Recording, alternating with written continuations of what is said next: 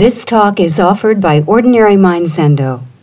Ordinary Mind was founded by Barry Magid, Dharma heir of Charlotte Joko Beck, and is dedicated to her vision of a psychologically minded Zen practice adapted to the needs of American students practicing in the context of their everyday lives. Our public programs are made possible by donations from people like you. Buddham Saranam Gacchami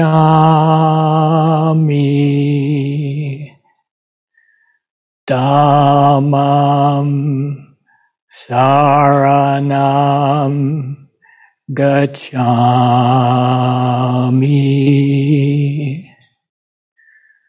Sangham Saranam gacchami.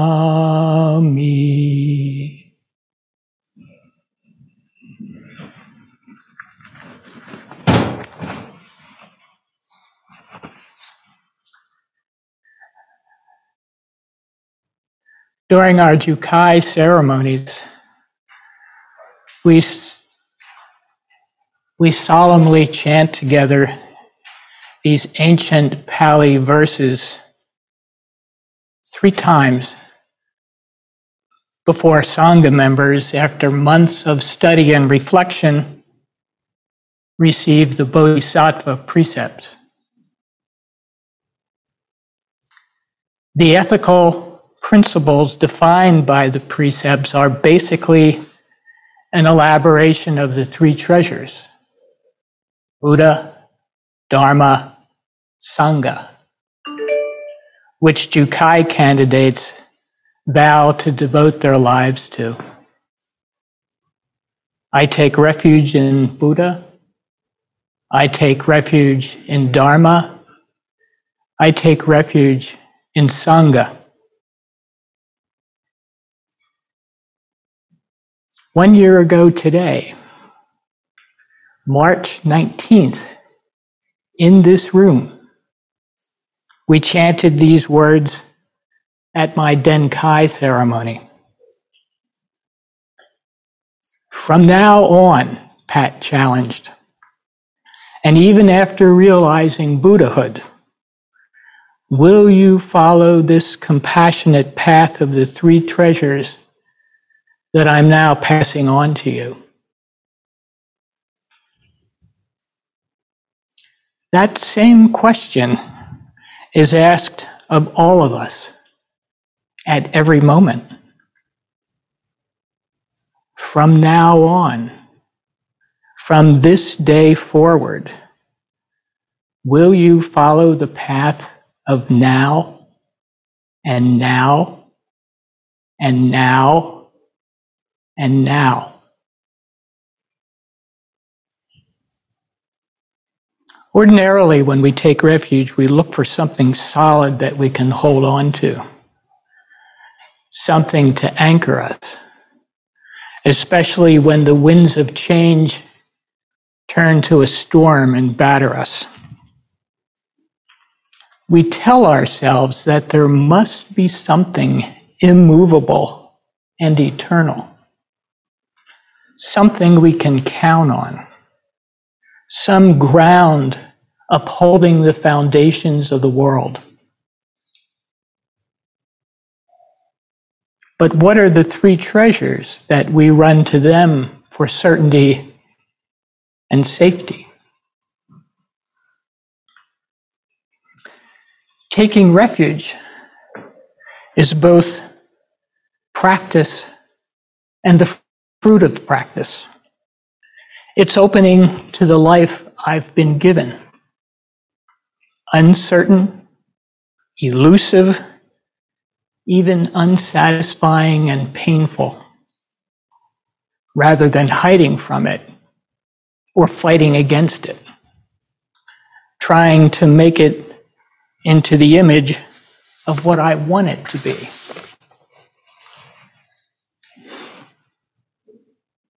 Taking refuge in Buddha, Dharma, and Sangha is the implicit vow we make each time we recite Joko's practice principles. We promise to be just this moment, to let go of ideas about what we think our lives should be, what she calls the self centered dream, and vow to be each moment life as it is. When you give yourself without reserve to everyday life, moment by moment, you take refuge in Buddha, Dharma, and Sangha. You begin to see the emptiness and interconnection of everything. A reality empty of separation and boundaries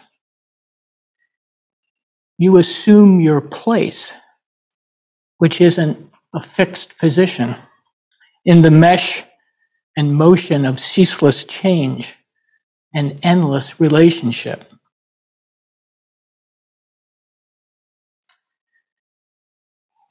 Being each moment, not getting into an argument with yourself about it, but being attentive and responsive to the demands of now is compassion's way. Compassion for ourselves and compassion for the whole world. It's how we take care of everything. Being each moment just as it is rather than enacting a thought or trying to make a preference come true, is the way. The way of return to the source of our life, to what we call Buddha nature, or my original face, or the awakened life, or ordinary mind. In a paradoxical twist, we flee from life as it is because, as we know, life is suffering and seek shelter in Buddha, Dharma, and Sangha. We take refuge by awakening to life as it is, to the teaching of awakening, and to the community of beings who practice the way of awakening. So, where does that leave us? Buddha, Dharma, and Sangha don't seem like the solid ground that we're looking for. And Master Lin Ji tells us as much.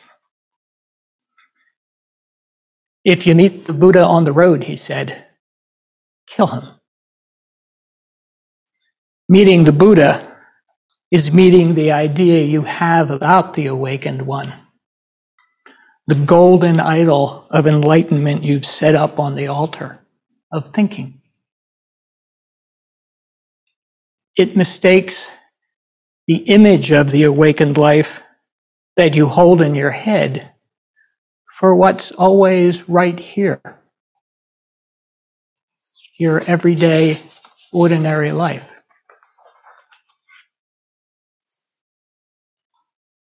As soon as you conjure up a concept, you've already missed the Buddha, the awakened one you already are. You've put a thought between you and it, separating what's actually one into two, creating an imaginary self and an imaginary Buddha.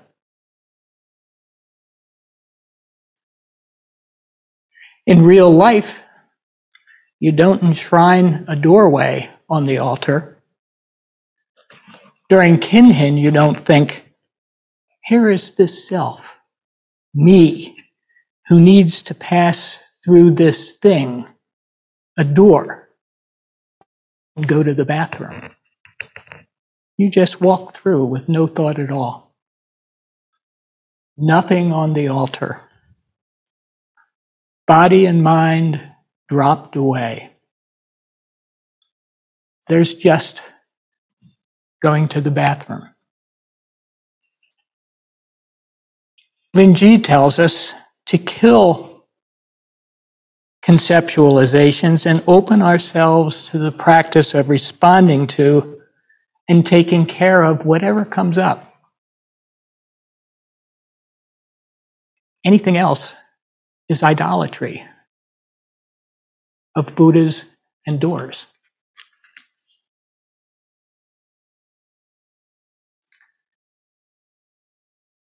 The Sanskrit word dharma has a hard to get a fix on ambiguity. Its double meaning is often distinguished by using uppercase dharma for the eternal truth that the Buddha taught and lowercase dharma, dharma to denote the 10,000 things that make up the ordinary world. They're also distinguished by singular and plural renderings, the Buddha Dharma and the myriad Dharmas. At last year's session, our Jikido noticed that participants were chanting two different versions of the great vows. Some chanting, the Dharma is boundless. I vow to master it. And others chanting, the dharmas are boundless. I vow to master them. That bothered her. It offended her need for order and her efforts to carry out her Jikido responsibilities as well as she could wanting to correct our sutra books so everything would work out right this year. She wanted to know which is right, Dharma or Dharmas? I think Suzuki Roshi may have hit on the best solution. He used to say, things as it is.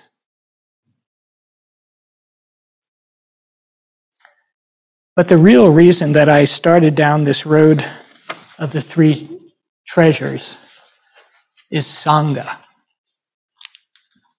Sangha is definitely a lowercase term. It's easy enough to define Sangha as the community of Buddhist practitioners, the monks in a monastery, or the members of a Zen center.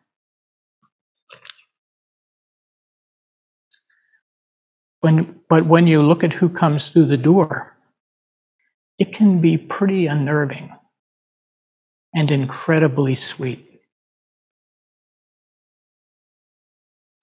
It's a wonderful experience giving beginning instruction and dokusan. You find yourself seated face to face with a whole cast of characters fragile, confused, troubled, anxious, but also sincere and incredibly brave. People with blustery self confidence and highfalutin ideas about Buddhism and what practice will do for them. And fretful, timid people, hobbled by fear and worry, or broken by illness. In a word, humans. And Sangha is an uppercase term too. And most definitely a treasure. After doing intense sitting together here at St. Raphaela, all of us know this most of us couldn't have done a session like this without the refuge of Sangha. I know I couldn't.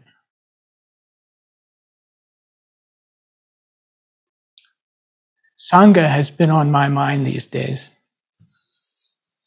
Mainly, I think, because things for my Sangha in Philadelphia for all kinds of reasons, are changing. So we've started a conversation about the future of the Zen Center of Philadelphia.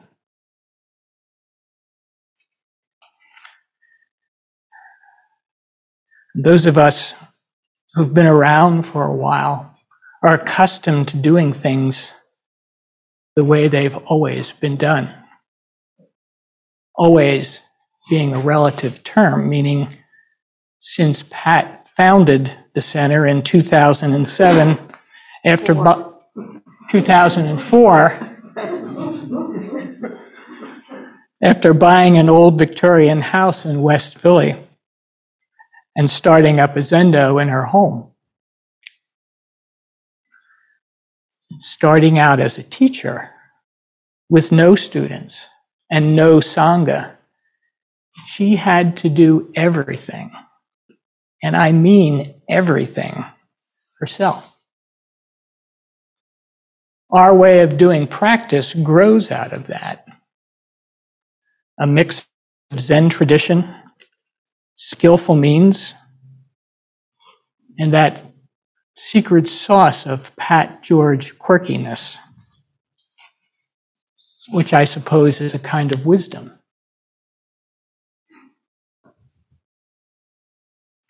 But Pat is getting older these days, and she's walking with a cane. She transmitted to me, but I'm not that far behind her in declining stamina and probably in quirkiness too. Some of our senior students are becoming aware of this and have begun to take on a share of the leadership as well as the chores of making programs and services happen. And it makes me happy to see this. It's a sign that our Sangha is not only growing, but it's maturing.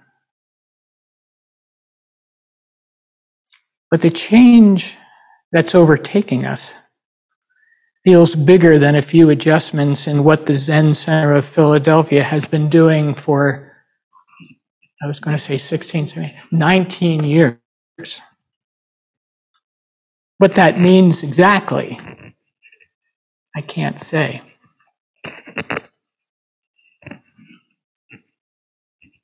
It's more of a, a gut feeling about the urgency and full weight of impermanence than it is a five year plan with well defined goals and measures.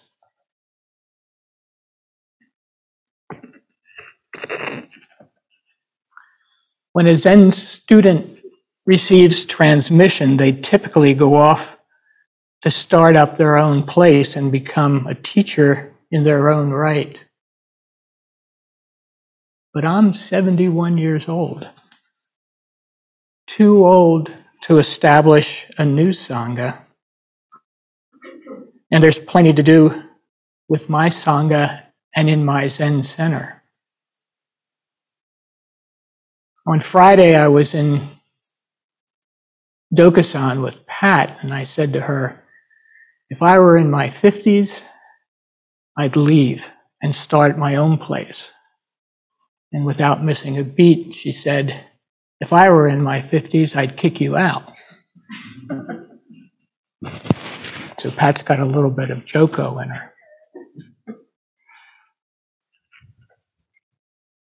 Since Dharma transmission last year, I've had this sense, this conviction that my calling is to be a, transition, a transitional teacher one who gets the Zen Center of Philadelphia from its foundation by Pat to whatever comes after me. I guess that's sort of the job description of every teacher in a way. But the whatever comes after is the not knowing part. A Zen center is a really different animal from a Zen monastery. The main difference being That one has ordained monks whose profession is to practice and serve the monastery, while the other has lay members with careers and partners, mortgages, families, and other so called worldly responsibilities. The Zen tradition has made its way to us largely on the backs of monks and monasteries, which makes the 21st century Zen Center a real experiment in not knowing. But there does seem to be a need for it, a hunger for lay practice here in America. And you and I here are the evidence of that. In the early 1990s, I was a lay student at Zen Mountain Monastery. I was single and unattached and traveled back and forth from Philly to attend lots of sessions and programs. The monks there got to know me and were bringing me along in the monastery's training matrix. And then I met Emily. And we got married, bought a house, and started making babies. I no longer had time to go to the monastery or money to pay the fees. We were only barely making the bills for food, shelter, and clothing. And one day, I got a call from the head monk asking what had become of me. And I explained the situation. And he made it clear that there was no alternative to meeting the time and money membership requirements. When I told him I couldn't, he made me choose and state explicitly that I'd no longer be a student there. I didn't regret the decision, but the monastery's unbending rule saddened me. What worked for monastic training didn't work for me, nor would it work for any of us, I suppose. It felt, felt more like their choice than my choice. The flip side of that is the Zen Center, which has to be flexible and adaptive in finding ways to train and work with lay students whose, li- whose lives aren't, shall we say, as single pointed as monks. Lay practice epitomizes ordinary mind is the way. It's not a professionally dedicated religious career.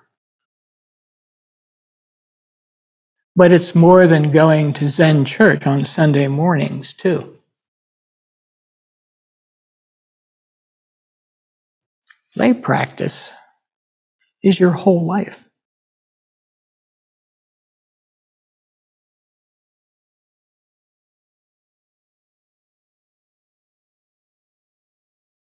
Job, school, friends, kids, spouse, home, political and civic activity, TV at night, everything. Nothing left out. Life as it is, rather than religious life fitted to a monastic rubric. Not that there's anything wrong with that. So, how does that translate? into the change that I see coming for our Sangha and the operational nuts and bolts of a Zen center.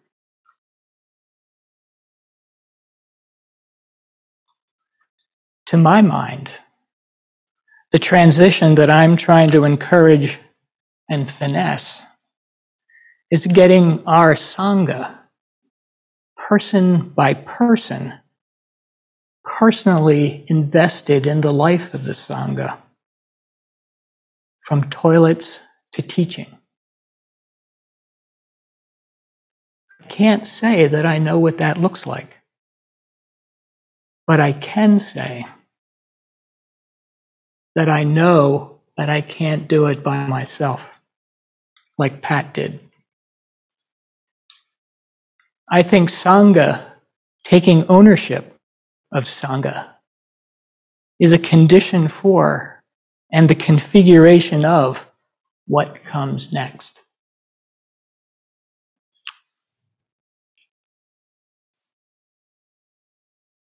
Being open to the changes already underway is taking refuge in uncertainty, impermanence, emptiness. We'll need to be careful with the ideas we come up with and the future we envision. We must, of course, have concepts to function. Thinking isn't the problem. The problem comes in believing that concepts are the truth with a capital T.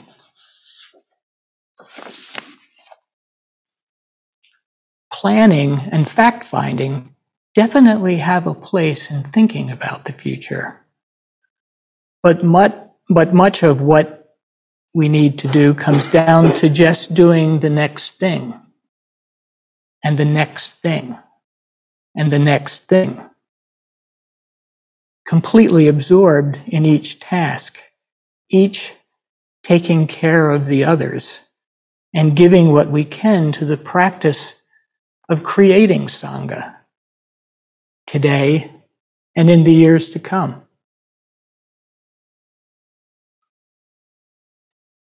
The late Zen teacher Kyogen Carlson was co-founder of Dharma Rain Center, a lay center built around a monastic core. He once remarked, it's really the little things we do, the choices we make today, moment by moment, that determine who we will be tomorrow. That goes for each of us individually and for our Sangha. There's just this moment.